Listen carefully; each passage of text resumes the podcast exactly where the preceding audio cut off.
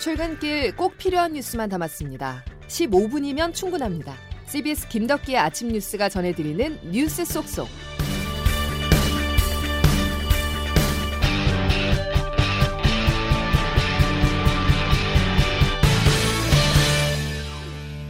여러분 안녕하십니까. 10월 27일 김덕기 아침 뉴스입니다.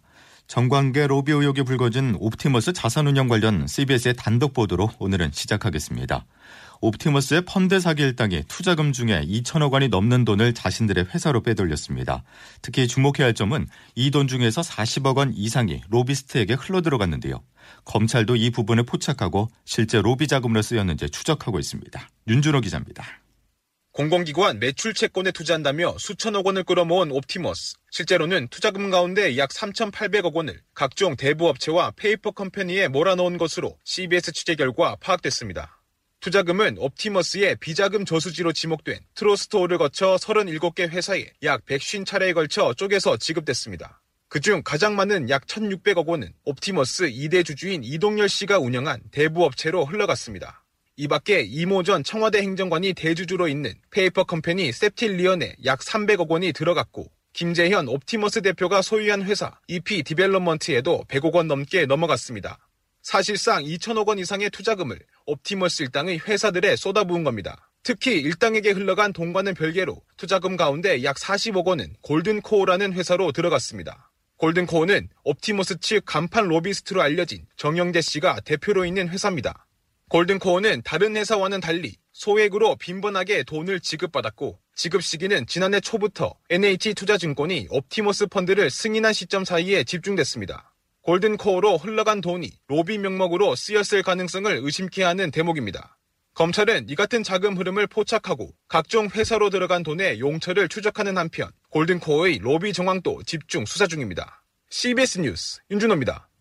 옵티머스와 함께 또 다른 의혹이죠. 라인 펀드 투자 사기 사건에서는 검사 술 접대 정황에 대한 구체적인 진술이 나왔습니다. 보도에 장규석 기자입니다. 라임 펀드의 전주로 알려진 김봉현 전 스타모빌리티 회장. 현직 검사 룸살롱 접대 의혹으로 법무부 감찰 조사를 받고 있습니다. 김 전 회장은 감찰 조사에서 A 변호사가 룸살롱 술자리를 먼저 제안했다는 진술을 내놓은 걸로 알려졌습니다. 과거 같이 일했던 후배 검사들을 불러 술자리를 할 테니 모 주점을 예약해달라고 했다는 겁니다. 그러면서 이 후배 검사들이 나중에 라임 사건 수사팀에 합류하게 될 것이란 말도 곁들였다는 주장. 당시 옆방에 있던 김모 전 청와대 행정관이 검사들과 명함도 교환했다는 구체적인 정황도 진술한 걸로 전해집니다. 그러나 변호사 A씨는 김 전 회장이 접대 날짜도 특정하지 못하고 있다며 사실이 아니라고 반박하고 있어서 라임 수사에 영향을 미치기 위한 검사 접대 의혹이 사실로 드러날지 여부가 주목됩니다. CBS 뉴스 장규석입니다. 예상대로 추미애 법무부 장관이 자신을 향해 작심 발언을 했던 윤석열 검찰총장에 대한 반격에 나섰습니다. 추 장관은 윤 총장을 겨냥해 선을 넘었다면서 지난주 국감장에서 나온 발언 하나하나를 반박했는데요. 한 발 더 나아가 추 장관은 윤 총장에 대한 직접적인 감찰도 시사했습니다. 박성환 기자의 보도입니다. 추미애 법무부 장관은 국회 국정감사장에 나와 본인이 윤석열 검찰총장의 상급자임을 강조했습니다. 그러면서 나흘 전 열린 대검찰청 국감에서 쏟아진 윤 총장의 발언들이 선을 넘었다고 비판했습니다. 정치적 중립을 지켜야 될 검찰총장으로서는 선을 넘는 발언이 있었다. 지휘 감독권자로서 민망하게 생각합니다. 자신은 추 장관의 부하가 아니라는 윤 총장의 발언에 불쾌한 감정을 드러낸 겁니다. 앞서 윤 총장은 라임 사건에서 손을 떼라는 추 장관의 최근 지시를 위법이라고 비판했는데 추 장관은 이에 대해서도 적법했다고 반박했습니다.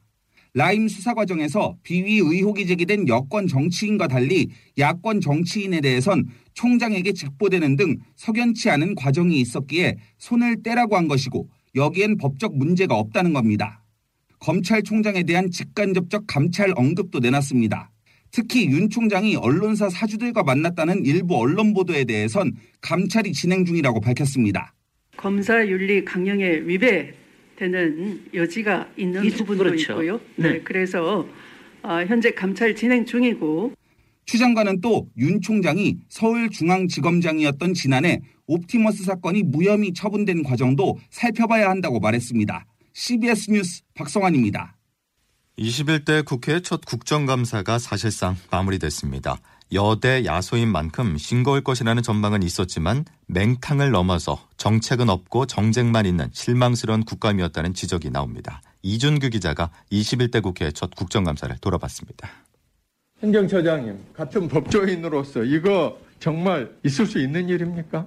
제가 답변한 문제가 아니겠습니다. 자, 법사위 국감장에서 윤석열 검찰총장의 정치성을 한참 비판하던 민주당 소병철 의원이 정치적 중립이 기본인 조재현 법원 행정처장에게 던진 정치적 질문입니다. 법사위는 이번 국감 내내 추미애 법무장관, 윤석열 검찰총장과 관련한 여야의 정쟁으로 점철됐고 피해 규모가 도합 2조 원대에 이르는 라임과 옵티머스 사태도 야당의 부실한 의혹 제기와 여당의 선긋기로 피해자 구제는 논의조차 되지 않았습니다. 이런 와중에 발언 시간 1분을 두고 벌어진 민주당 이현욱 과방위원장과 국민의힘 박성준 간사의 설전은 국민의 눈살을 찌푸리게 만들었습니다. 당신 위원장이라고 진짜 들어봤어 정말. 산자위 국감장에서도 민주당 송갑석 의원이 국민의힘 김정재 의원의 질의 내용을 지적하다가 설전이 벌어졌습니다. 이게 지금 상임위에서 기본 적인 예의입니까? 의사 진행반은 제가 하고 있어 지금.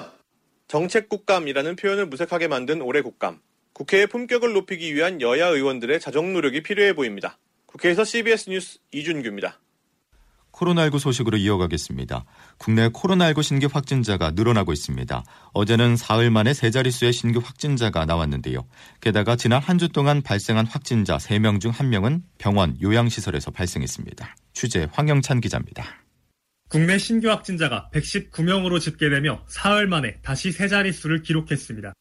확진자가 증가한 건 요양시설과 의료기관발 집단 감염 환자가 계속 발견되고 있기 때문입니다.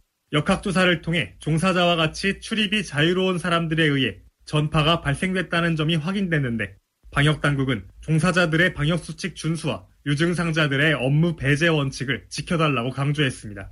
게다가 전 세계 1일 확진자가 40만 명을 넘어서는 등 지난 봄보다 심한 유행이 발생하며 해외 유입 가능성도 더 커졌습니다. 이에 방역 당국은 유럽 등 급증세를 보이는 국가를 대상으로 발열 기준을 37.3도로 높이는 등 검역을 강화할 계획입니다. 또 가을철 각종 모임과 행사가 늘어나며 지역사회 확산이 용이해졌다는 점도 우려됩니다. 중앙방역대책본부 정원경 본부장입니다. 특히 실내에서 이루어지는 밀집, 밀폐, 밀접한 환경에서 이루어지는 행사, 모임의 참석이나 이런 부분들은 자제해 주시기를 부탁을 드리고 특히 방역 당국은 이번 주말 핼러윈데이를 앞두고 실내에서도 마스크를 항상 착용하며 의심 증상이 발생하면 즉시 진단 검사를 받아달라고 요청했습니다. CBS 뉴스 황영찬입니다. 어제부터 만 62세에서 69세 대상 독감 백신 무료 접종이 시작됐습니다. 질병관리청은 접종과 사망과 인과성이 없다고 거듭 강조하고 있지만 현장에서 반응은 엇갈렸는데요. 불안하고 실제로는 오늘 해야 되거든요. 컨디션 조절 좀 하고 있다가 하려고요. 그래서 상황을 좀 지켜본 다음에 좀 늦춰서 하려고. 불의의 사고라고 생각하지 꼭 그거 맞아가지고 사고가 났다. 코로나 접종하고 이게 겹치다 보니까 그래서 이제 더 불안해하는 것 같은데 그럴 필요까지는 없다고 생각해요. 국민 불안 해소를 하기 위해서 박능우 보건복지부 장관도 오늘 세종시의 의료기관에 찾아 접종을 할 예정입니다. 또 문재인 대통령도 직접 나서 보건당국의 결론을 신뢰해달라면서 독감 백신 접종을 당부했습니다. 다음 소식입니다. 이건희 삼성그룹 회장 별세 후 국내 증권시장 첫 거래일이었던 어제 삼성 계열 주식들이 강세를 보였습니다. 10조 원이 넘는 상속세 마련을 위해서 주요 계열사들이 배당을 확대할 것이라는 기대가 반영됐다는 해석입니다. 홍영선 기자가 취재했습니다. 이건희 회장이 타계한 다음 날인 어제 삼성물산은 장 초반부터 급등하더니 13% 상승한 채 장을 마감했습니다. 오너가가 삼성그룹의 핵심인 삼성전자를 지배하는데 결정적인 역할을 하는 연결고리가 삼성물산이어서입니다. 삼성전자의 최대 주주인 삼성생명과 삼성 오너가가 많이 보유한 삼성 SDS도 각각 3.8%, 5.5% 올랐습니다.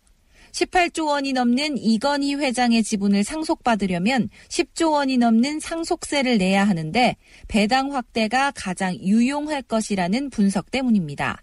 장기적인 관점으로 봤을 때 이 부회장으로의 경영권 강화, 배당 확대는 긍정적이라는 게 전문가들의 시각입니다.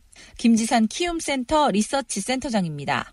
당연히 뭐 이재용 부회장의 삼성전자 관련 지분은 높아질 거고 향후 지배구조와 이제 정착된다는 측면에서 불확실성이 해소된 측면에서 분명히 긍정적으로 보이고 삼성 지배 구조가 갑작스럽게 변하진 않겠지만 사법부의 판단, 보험업법 개정 등이 불확실성을 키울 수 있는 요소라는 것도 투자자들은 고려해야 합니다. CBS 뉴스 홍영선입니다. WTO 사무총장에 도전하고 있는 유명희 산업통상자원부 통상교섭본부장에게 좋지 않은 소식이 들려왔습니다. 당락에 큰 영향을 미칠 유럽 연합이 나이지리아 후보를 지지하기로 합의했다고 AFP 통신이 보도했는데요. 장성주 기자가 전해드립니다. 27개 EU 회원국은 어제 두 차례 회의 끝에 WTO 사무총장 선거에서 나이지리아의 오콘조 이웰라 후보를 지지하기로 했습니다. 올해 하반기 EU 순회 의장국인 독일이 오콘조 이웰라 후보 지지를 선호한 것으로 알려졌습니다. 또 EU 회원국이 아프리카 국가들과 관계를 강화하고 세계은행 등에서 일한 풍부한 경험을 고려해 오콘조 이웰라 후보 지지를 합의했습니다. EU는 이런 결정을 내일 공식 발표하고 WTO에 전달할 예정입니다. WTO는 164개 회원국을 상대로 최종 선호도 조사를 하고 있는데요.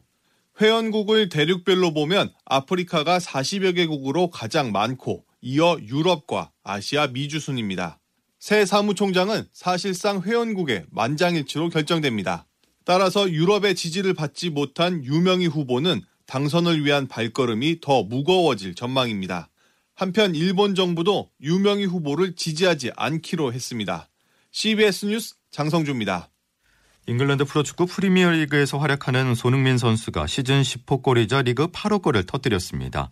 손흥민은 우리 시간으로 오늘 새벽 5시 영국 번니의 터프모어에서 열린 번니와의 프리미어리그 6라운드에서 선발 출전해 0대 0으로 팽팽한 후반 31분에 헤딩으로 선제골을 터뜨렸습니다.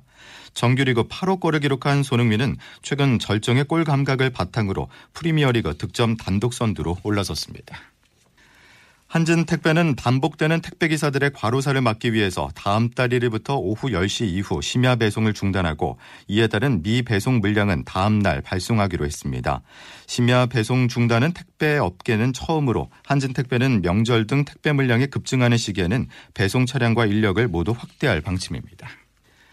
상위 1% 가수들의 수입이 전체 가수들이 벌어들이는 수입의 절반을 넘는 것으로 조사됐습니다. 더불어민주당 양경숙 의원 자료에 따르면 지난 2018년 상위 1% 가수들의 연평균 수입은 34억 원으로 전체 가수 1인당 평균 수입 6,400만 원에 113배에 달했습니다. 또 배우들의 경우도 1인당 평균 수입은 3,600만 원에 그쳤지만 상위 1% 배우들의 연평균 수입은 17억 원에 달했습니다. 김덕기 아침 뉴스 여러분 함께하고 계신데요. 이제 날씨 알아보겠습니다. 김수진 기상 리포터. 네, 기상청입니다. 예, 안개를 주의해야 하는 출근길이라고요. 네, 그렇습니다. 밤사이 복사 냉각 현상이 활발해지면서 오늘 아침 경기 일부와 강원 영서, 충청도와 호남, 영남 내륙을 중심으로 가시거리가 200m가 안 되는 짙은 안개가 껴있는 곳이 많습니다. 게다가 밤사이 국외 미세먼지가 들어오면서 이 안개 속에 초미세먼지까지 뒤엉켜 있기 때문에 오늘 아침 출근길 더욱더 큰 불편함이 뒤따르고 있는데요. 특히 서해안에 위치한 서해대교, 영동대교, 인천대교 등 다리 위의 안개가 더욱더 짙을 것으로 보여서 출근길 교통안전에 각별히 유의하셔야겠습니다. 그리고 이렇게 짙은 안개는 오늘 오전까지 이어진 뒤 낮 기온이 크게 오르면서 점차 소산되겠습니다만 오늘 초미세먼지는 서울과 경기 남부 충북권은 종일 그 밖에 서쪽 지역에서도 오늘 오전까지 나쁨 수준을 나타내는 곳이 많을 것으로 보여서 대비를 잘 해주셔야겠습니다. 하지만 오늘 안개가 걷히고 나면 전국의 하늘은 비교적 맑을 것으로 보이고요. 한낮 기온도 서울, 춘천, 청주 20도, 광주, 대구 21도의 분포로 낮 동안에는 비교적 포근하겠습니다. 다만 내일 오후부터 찬바람이 불면서 날이 쌀쌀해지겠고 특히 목요일과 금요일 사이에는 서울의 아침 기온이 4, 5도까지 떨어지는 등 또다시 반짝 가을 추위가 찾아오겠습니다. 날씨였습니다. 우리 사회를 흔들고 있는 라임 옵티머스 사태에서 반드시 짚고 넘어갈 부분이 있습니다. 금융당국의 감독 부실 책임인데요. 사모펀드에 대해서 관리 감독만 조금 더 꼼꼼히 했어도 서민들은 전세금이나 노후자금을 떼일 일이 없었을 겁니다. 오늘은 금융의 역할과 책임을 되새기는 금융의 날입니다. 금융감독원의 존재 이유를 되돌아볼 시점입니다. 화요일 김덕기 아침 뉴스 여기까지입니다. 고맙습니다.